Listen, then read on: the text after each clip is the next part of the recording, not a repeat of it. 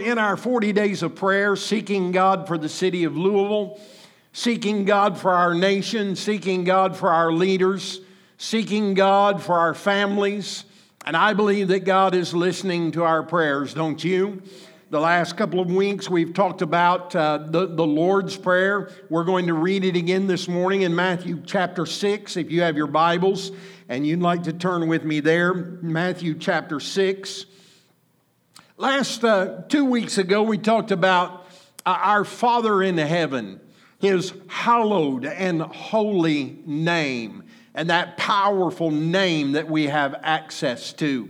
And then we talked last week about the kingdom of God and how it is released into our lives as we seek God and as we pray. And now, today, I want to talk to you about probably one of the most familiar um, ways of praying to everybody in this building today, and that is the prayer of petition. I, I say it's familiar because most of us have had to cry out to the Lord on many, many occasions in our lifetime and ask Him to supply a need in our life. It's sometimes a little awkward to enter into praise and, and thanksgiving uh, in prayer. It's sometimes uh, awkward to ask God for His will to be done because we don't always know what His will is. But how many know that it's never awkward to ask God to meet our needs? Because when we're in need, we want God's assistance and we want Him to come in to the situation, give us the answer that we need. So today we're going to talk about this prayer of petition. I want to try to give you some thoughts about it that may be a little different than what you're accustomed to hearing. But let's look at Matthew chapter 6. Give me a little more monitor, if you will, guys. I appreciate it. Beginning at verse 9, it says, Pray like this Our Father in heaven, may your name be kept holy. May your kingdom come soon. May your will be done on earth as it is in heaven.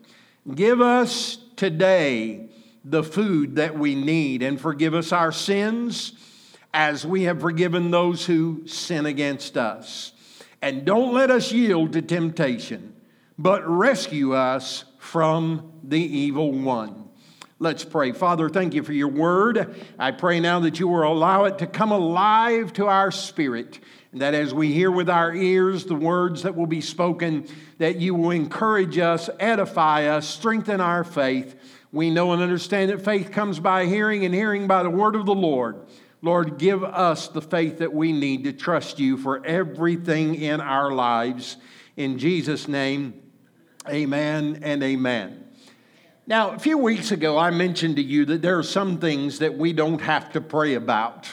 You know, I don't have to pray about certain sin that I might be tempted to do and say, Father, is it your will for me to commit this? Is it your will for me to say this? Is it your will for me to do this? I don't have to pray about that because I already know what the will of God is concerning those things.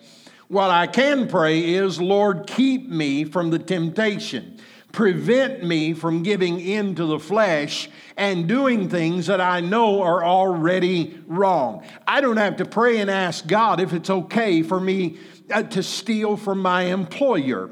I don't have to ask God if it's okay for me to cheat on my wife. I already know the answer to those things, and therefore I don't have to pray about those things. There are other things that I know I simply don't have to pray about because God gives me the things that I have need of as I need them.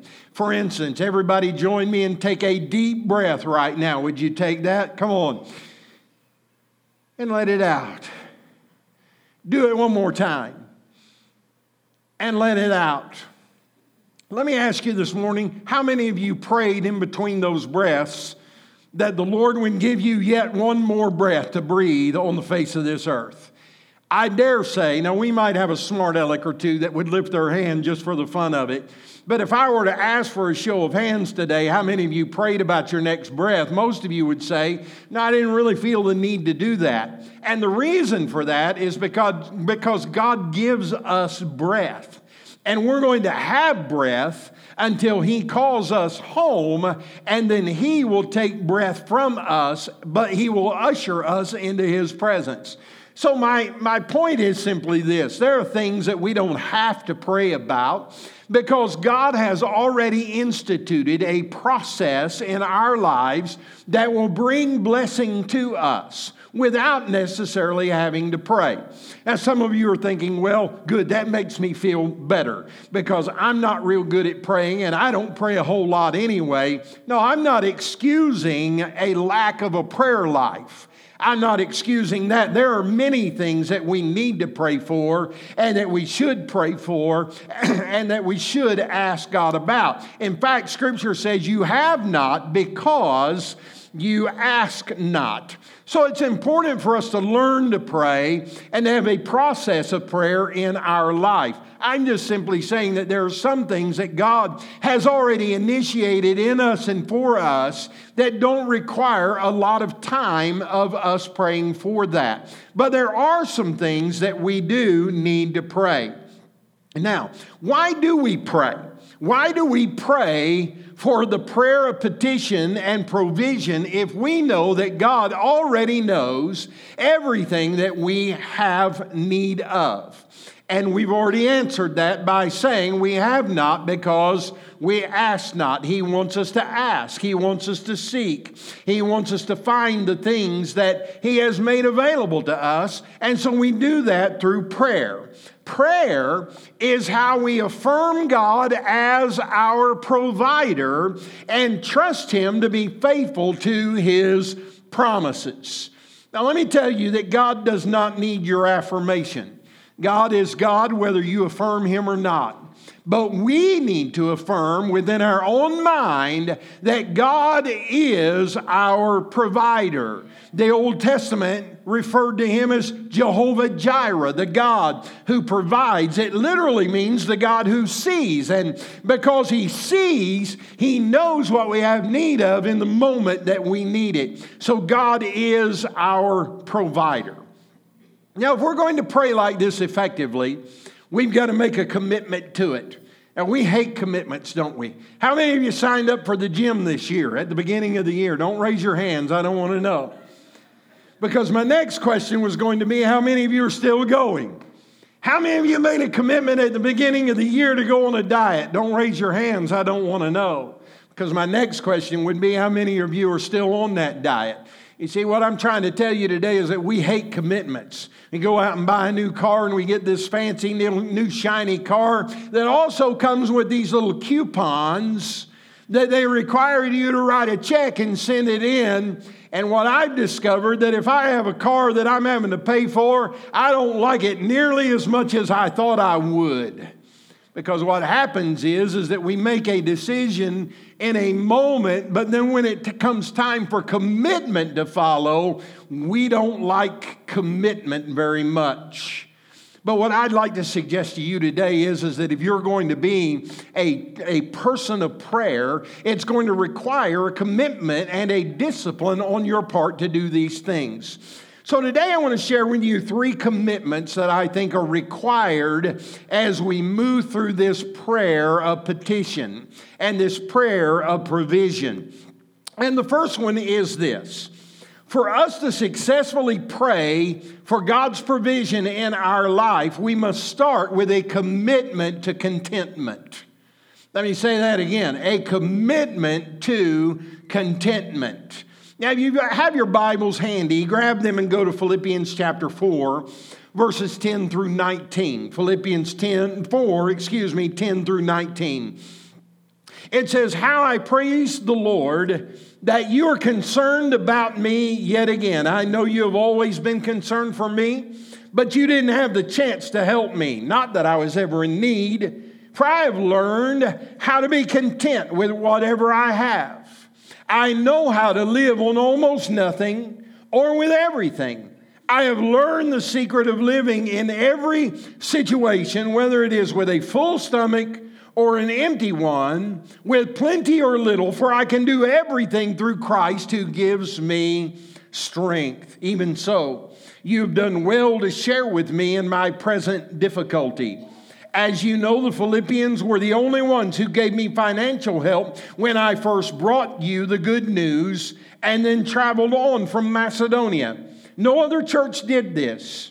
Even when I was in Thessalonica, you sent help more than once. I don't say this because I want a gift from you. Rather, I want you to receive a reward for your kindness. At the moment, I have all that I need and even more. I am generously supplied with the gifts that you sent me from Epaphroditus. They are sweet smelling sacrifice that is acceptable and pleasing to God. And this same God who has taken care of me will supply all of your needs from his glorious riches, which have been given to us in Christ Jesus. Now, all glory to God our Father forever and ever. Amen. Now, I notice this statement from the apostle here who says, I have learned that in every state that I find myself in, that I can be content, that I can be happy with where I currently am, because I know that God is going to meet every need that I have. And so I'm content in knowing that whether I have a lot or whether I have little, that God is in control. We used to sing years ago in the church this old song that says, Little is much when God is in it. How many of you remember that old song? Little is, God, little is much when God is in it. And how true that statement is that when God is in it, whether it's little or whether it's much, God will supply everything that we have need of. I think that in our day and age, we've gotten spoiled to having good things. I think we've gotten spoiled to driving nice cars and having nice houses and, and having uh, good jobs and nice salaries and, and all of those kinds of things. We, we, we get a little bit spoiled and we have learned how to want what we want when we want it and we go after it. So if we want something, we go and get it. I was remembering this morning about how that when I was a kid growing up in my mom and my dad's house, we didn't have some of the same choices that our kids have today. In fact, my mom didn't even know what a chicken nugget was. If we had chicken at our house, she would go buy the whole chicken. And she'd put her hand up in that chicken and pull all the junk out of it take its legs and pull that thing apart and pick that chicken apart. Now, depending on what she was making, she might leave some of the meat on the bones if she was going to fry it, and we are going to have fried chicken. But if she was going to make some kind of uh, soup or something like that, she would pull the meat off the bones. I, I don't mind telling you that when I saw my mom destroy those chickens, it created in me a desire for anything other than chicken. I mean, blood everywhere, guts everywhere, skin everywhere. But let me tell you something. When it came out of the frying pan and she put it on the, on the table, Eh, there was nothing that made me much happier than fried chicken, mashed potatoes with gravy, green beans, corn on the cob, and then a little bit of dessert for when it was all over. but here's the point I'm trying to make my mom didn't give us a choice. If I came in and sat down at the table and said, This was not really what I wanted tonight, my mom would look at me and say, I don't remember asking you what you wanted. As long as you live in my house, under my roof, you will eat what's on my table. And if you don't like it, you can lump it. Now, she never said, if you don't like it, you don't have to eat it, because my parents were of the opinion that if you sat down at their table and didn't eat it, that was an insult worthy of a whooping and they'd say, You're going to eat it. You're going to eat every plate, every bite on your plate. There are children in India that would give anything to have the food that you have on your plate and you're going to eat it. And we'd have to scrape it up and scrape it up and scratch it up and, and, and we'd have to eat everything on the plate. But the point I'm making is, is that we didn't have any choice. We couldn't come in to mom and dad and say, hey, uh, we'd rather go to Wendy's tonight if you don't mind. Or could we go, could we go to Fazoli's tonight? I've really been wanting some baked spaghetti and some of those breadsticks. Or, or, or how about Chick fil A? I want to go to Chick fil A, or as my grandkids call it, Chick fil A. I, I, you know, we, we have all these options and all these opportunities before us, and we get into this mindset that I want what I want, when I want it, how I want it, in the way that I want it. But we've got to learn if we're going to be successful in praying this prayer provision that we have to accept the will of God for our lives, whether it looks like what we think it should look like or not. There's some of you been praying for years about things in your life that has not yet materialized and you spend days worrying about it and being frustrated over it and saying, Why, God, have you not allowed this to manifest in my life? And you're full of questions. And then the questions turn to frustration. And then you get upset with God. Someone just recently told me, I don't think I can get over my anger with God. I don't think I can get over this sense of frustration over these things that have happened in my life. They can't get to the solution because they didn't get what they wanted or thought they deserved. And what I'm trying to tell you today is before we can pray this prayer effectively, we've got to come to the place where we're willing to say, God, this might be my preference, but if this is not your will for my life, I don't want any part of anything that is not your will for me. But God, if it is your will, then no matter how difficult it is and no matter how hard it looks, I know that it will be best for me. God is able to do things in our lives that we never dreamed or imagined. In fact, the scripture says he is able to do exceeding abundantly above all that we ask or think according to the Spirit of God that is in us.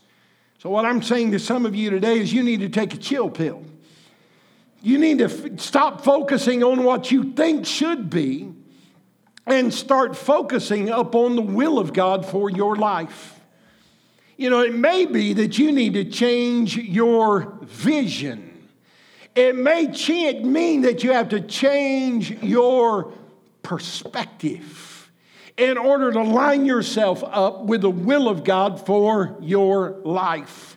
You've got to stop doubting the, the, the, decisions that you've made. And you got to stop thinking about, well, if I'd have done this or if I'd have done that. Or you got to stop thinking, well, if I'd have been able to have her or have him, if, if I'd have just been able to have this job or that job, or if we could have gotten this house or that house or this car or this car, and just buck up, bucko, and say, whatever God, your will is for my life, I accept it and I'm going to chill and I'm going to be content knowing that your will shall be done in my life and I can handle it. So there's a commitment to contentment. He said, I can do everything through Christ who gives me the strength. Now, what is he saying there? You know, we misquote this passage of Scripture and we take it out of context and we just say it about everything. I, I can do everything through Christ. I can do it all through Christ. I can lift, a thousand pounds if uh, through Christ. I, I, I can, uh, you know, I can make a million dollars this, this week through Christ. Let me tell you something. You're going to be greatly disappointed to discover that there are many things in your life that you will never accomplish. And you're going to say, I don't know why that didn't happen because I quote it every day. Through Christ, I can do all things. I can do all things through Him. It's because we take this passage of Scripture out of context. What the Apostle Paul is saying here is that I know how to have very little and I, ha- I know how to abound in every way. But whether I have very little or whether I abound in every way, I can do whatever the will of God is for my life. He will strengthen me and enable me to do it. I've asked God to heal my body, but the healing has not come. God will give you the strength to walk through that illness, that sickness in such a way that you will touch and encourage other people. He will give you the strength that you need. So, whatever it is that you're struggling with, know this that God is able to help you, just like Paul, whether it's little or whether it is much, God will travel that journey with you. So we begin with a commitment to contentment. And then, secondly, we have to have a commitment to interdependence. Now, a few months ago, I shared with you something that the Spirit of the Lord had shared with me about this process of living in this mindset of interdependence. And we talk about, well, I depend upon the Lord. We, we were traveling to Tennessee the other day and we were kind of going through some of the old songs and we came upon one that Andraé Crouch used to sing several years ago that says, You can depend on me. And I like that song. It, it, not only means that I can depend upon God, but we're saying to God, God, you can depend on me as well. You see, there are times and seasons in our lives when we have to be dependent upon others. I've got a little grandson named Henry right now, and he's not walking yet, so you have to help him along. I mean, he has to either crawl along or you have to hold his hands because he's dependent upon whoever is helping him for that time. He needs help eating. And so you got to help spoon it into his mouth, but you need to do it in a hurry because he's not real patient. He hasn't developed that skill yet. You know what I'm saying? but you're dependent upon others at certain times in your lives. When my parents got older, they were dependent upon us to fix their food and to do their laundry and to get them where they needed to go and all those kinds of things. They were dependent upon us.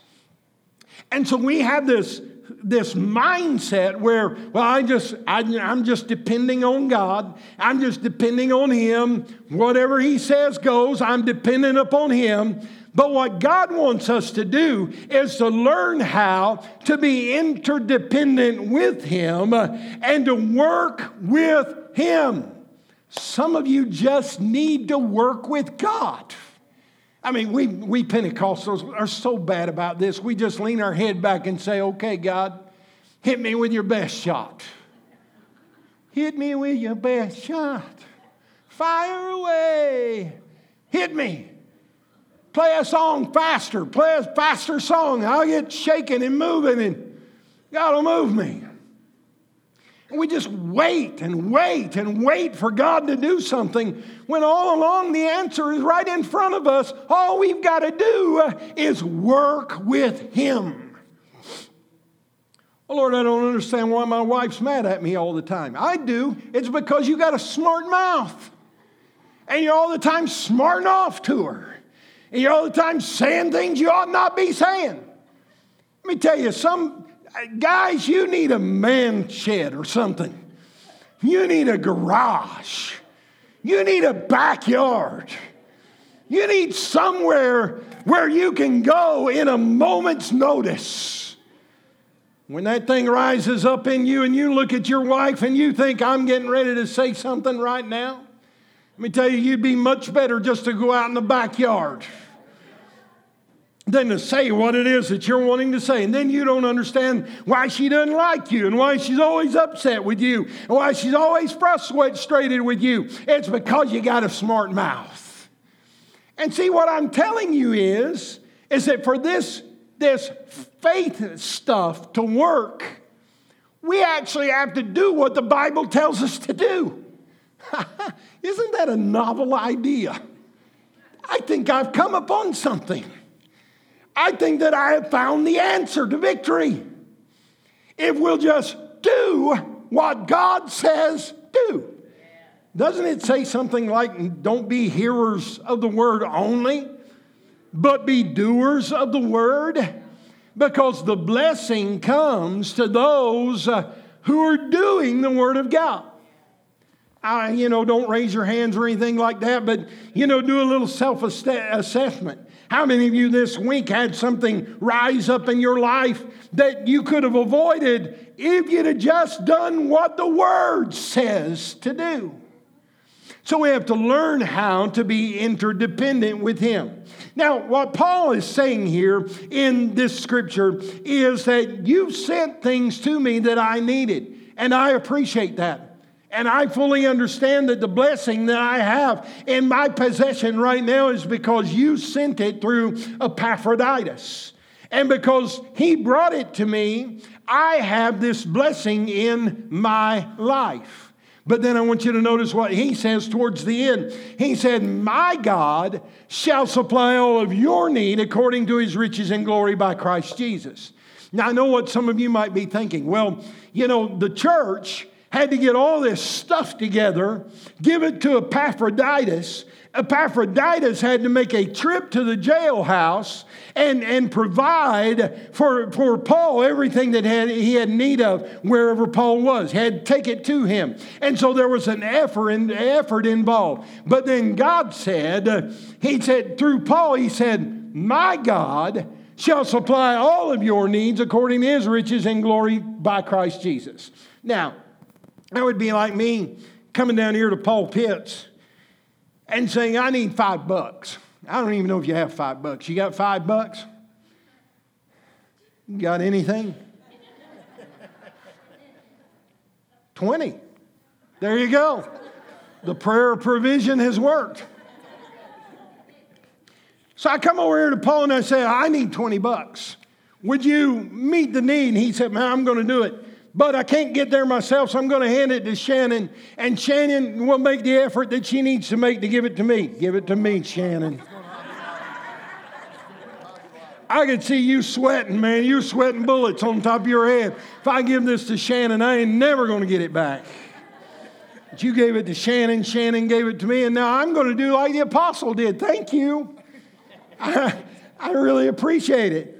I don't really need it. That's what he said. He said, I'm pretty well fixed up right now. I don't really need it, but I'm taking this from you because I want you to be blessed. Isn't that the craziest thing you've ever heard?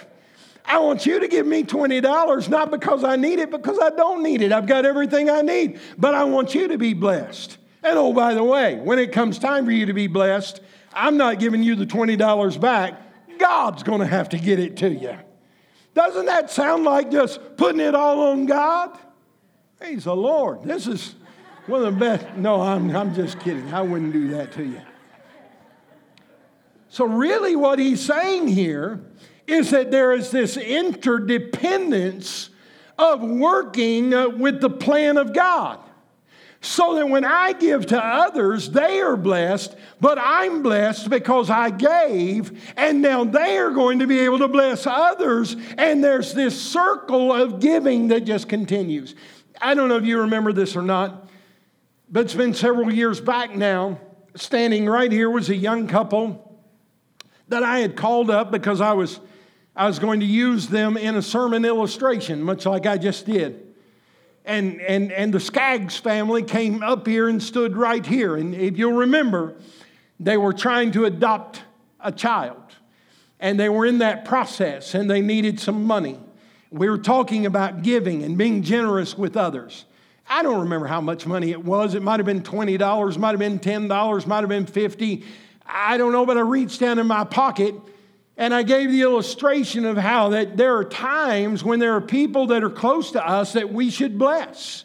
That God wants to use us to bless them. Well, you know, they have food stamps and they, have, they get government subsidies and all that, so they don't need me. Forget all that and just bless them. Because God wants to bless them through you, and God wants to bless you for giving.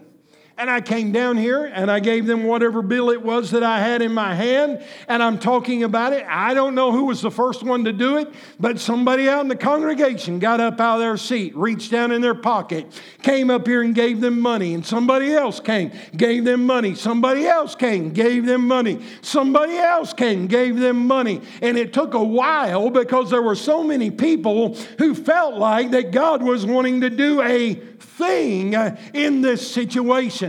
And there were several hundred dollars that came in that day and went to that family so that they were able to complete this adoption process. It's the only time that I have ever had to stop preaching so that people could, could walk in the Spirit, is the best way that I know how to say it. First time they ever had to stop because people were feeling this need to respond to God. So, what was happening? They had a need. We had a way to meet it.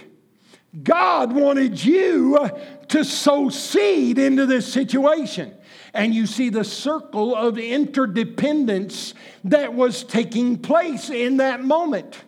And what I'm saying to you is, is that there are times in your life that God has a miracle for you. God has something for you, but He needs for you uh, to get in on it and to work with Him. As an example, how many of you know that one of the ways that He supplies our needs is that He gives us a job? We have to go to work. I know some of you think, well, I don't, I don't like to go to work. I don't want to go to work. You know, if we could just see our jobs differently than we sometimes do, I hate this job. I don't want to go to that job. It's a pain in the neck job. I don't make enough money on this job. I don't like the people at that job. I don't like the owners at this job. I don't like this. I don't like that. I don't like the other. I don't like the hours. I don't like having to get up. I don't like the atmosphere. I don't like. And all we do is just gripe and complain about the provision of God for our lives. Somebody say amen or me. When I was a kid growing up, Dad used to tell me if I'd say something about church, I don't like church, don't want to go to church. Let me, by the way, parents, this is totally free for you, not part of the message. I'm throwing this in at no charge today. Every child doesn't want to go to church. Every time. I don't want to go. There's nothing for me to do there. I have to sit by myself. Listen, look at them and say, as long as you live in my house, you're going to church. You understand that? We go to church. You're going to church. We're going to church. It's going to happen. One of these days, they will thank you for bringing them to church because they'll actually grow up and see the benefit of it. But listen, we have to be interdependent. And one of the ways that we do that is say, I'm so thankful that God's given me a job. I'm so thankful that I can get up in the morning and go to my, my job. I'm thankful that I'm help, healthy. I'm thankful that I have an opportunity to make a difference right there where everyone else is. Thank you for my job, Lord. I pray that you'll give me a good job. I pray that you'll give me one that will supply my needs. I, I pray that you'll help me to make a difference in this situation and maybe be able to encourage someone who needs encouragement. But you've got to work with him. I was 11 years old when I started working. My wife hates to hear me tell this story. But we weren't allowed to have anything at my house for free. It was like you get up, get out, get a job. And so I'm 11 years old, growing up in this little farm community and getting the daily newspaper and throwing it at people's houses. I had 110 customers. I collected every Friday. And when I'd bring my little nickels and dimes and an occasional quarter and bring it home, my dad would come in and he'd say, Don't forget to separate the 10%, which is God's, and pay it when you get to church. I paid my tithe when I was 11 years old. It might have been a dollar or two a week. I don't know. I don't remember. But I learned how to work. Some of us just need to learn how to roll up our sleeves and say, Lord, my life would be so much better if I could just learn how to get a better attitude about having to do uh, the things of life instead of just standing here and saying,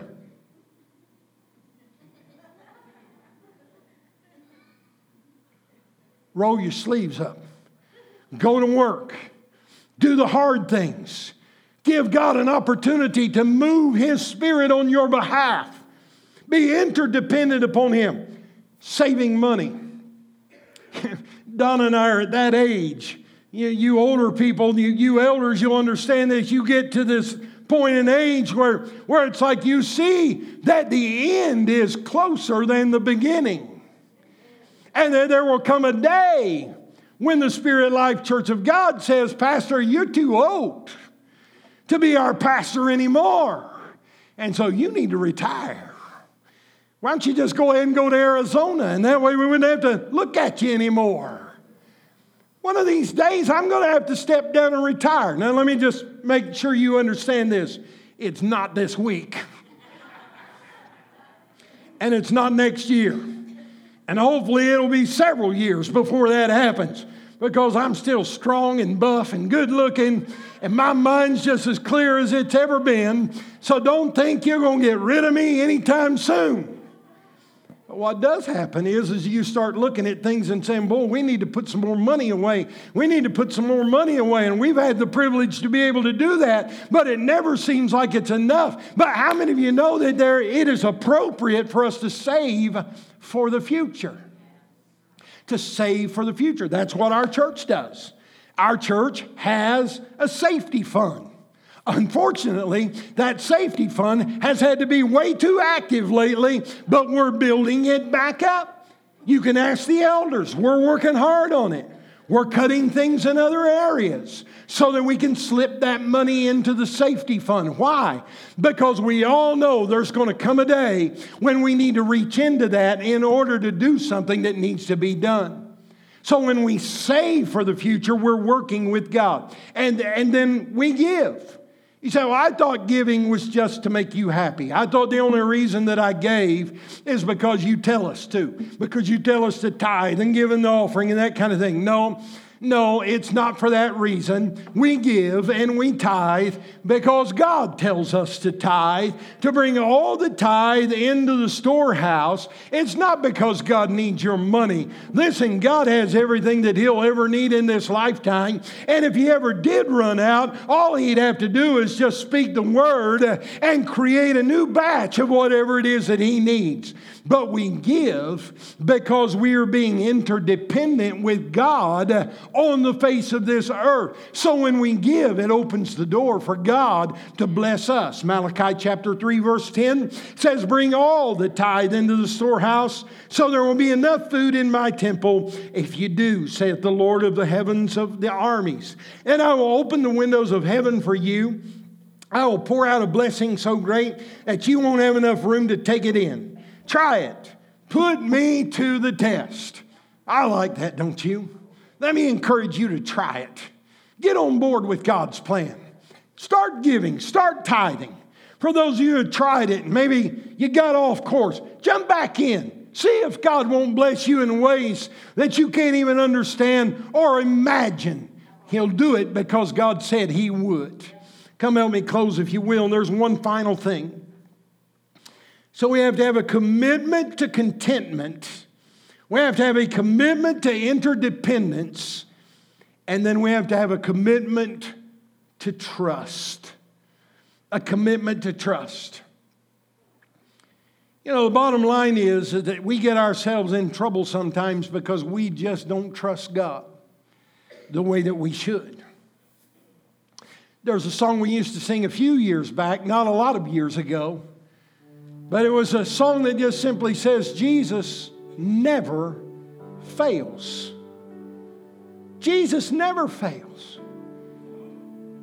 The line goes on and says, You might as well get thee behind me, Satan, because Jesus never fails. You remember I told you about one day praying and getting all caught up. Jesus, you've never failed me yet. Jesus, you've never failed me yet. God, you've never failed me yet. And the Lord stopped me in my tracks and said, Excuse me, are you expecting me to fail you? Why do you keep saying you've not failed me yet? Is your expectation that I'm going to fail you one day? Listen, son, I'm not going to fail you. I've never failed any of my people anytime and throughout history. I'm always right on time. I always have everything that you need. I will never fail you. What you've got to learn is to trust that I will be there for you and do what needs to be done in the moment that it needs to be done. We've got to trust Him. You see, when we trust Him, we get closer to Him. Because we have a different kind of relationship with Him. I'm not, I'm not looking at Him and saying, I don't know if you'll do this or not. I, I don't know if you will or not. No, when we trust Him, then we feel closer to Him because we have that trust. When we trust God, we worry less. How many of you like to worry? Can I see your hands? Three of you. Let me try this. How many of you like to lie? I'm just kidding. I'm a worrier. My nature is that I worry. And I've had to teach myself through the years to depend upon God in such a way that I don't, I don't worry any longer because I trust Him. I trust Him. I was thinking not long ago I couldn't find Donna. She's nowhere to be found. She got one of these cell phones, she never answers it. I text her, she doesn't text me back. And so I'm thinking, what's wrong with Donna? So then my next thing is I start texting Aaron. I don't text her, I don't text John because Jonathan half the time doesn't know what's going on in the world anyway. And, and, unless it's on his to do list. You can go to Jonathan and say, Hey, Jonathan, what about this, this, and this? And he'll go,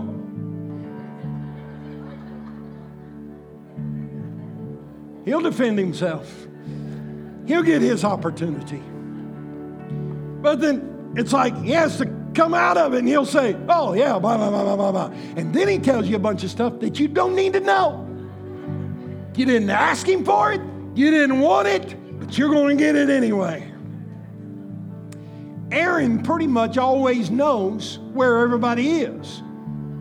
I don't know if it's because she's actively still raising children, little ones, or not, but she pretty much knows where everyone is.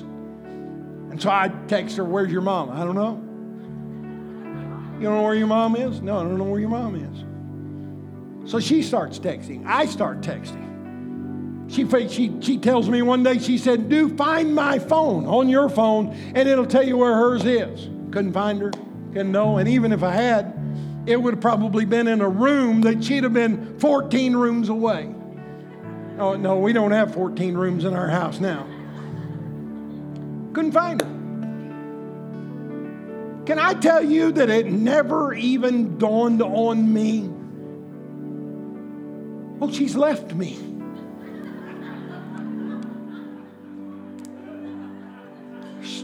She's gone. Jonathan, she's had enough. She's had all she can take.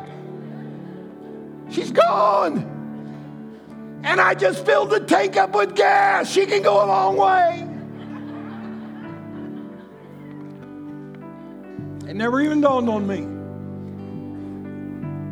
Some of the things that you could imagine, it just never came to my mind. Why? Because I've been with her for 40 years. And I've learned she's not going anywhere without me if she doesn't have to. We're together. I trust her. She trusts me. It's taken a long time for us to have the kind of trust that we have today. It wasn't like that in the first week of our marriage. We kind of look at each other like, Where are you coming from when you say that? You don't ever have any of that in your house. We had to walk through that. We had to move through that. And now it's just, I trust her. You trust me, baby? Do you?